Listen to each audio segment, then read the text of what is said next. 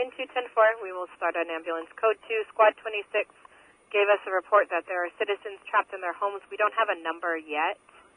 The entire neighborhood's uh, underwater about three to four feet. We'll wait for an update from Squad 26. Squad 26, do you have an update on the number of people?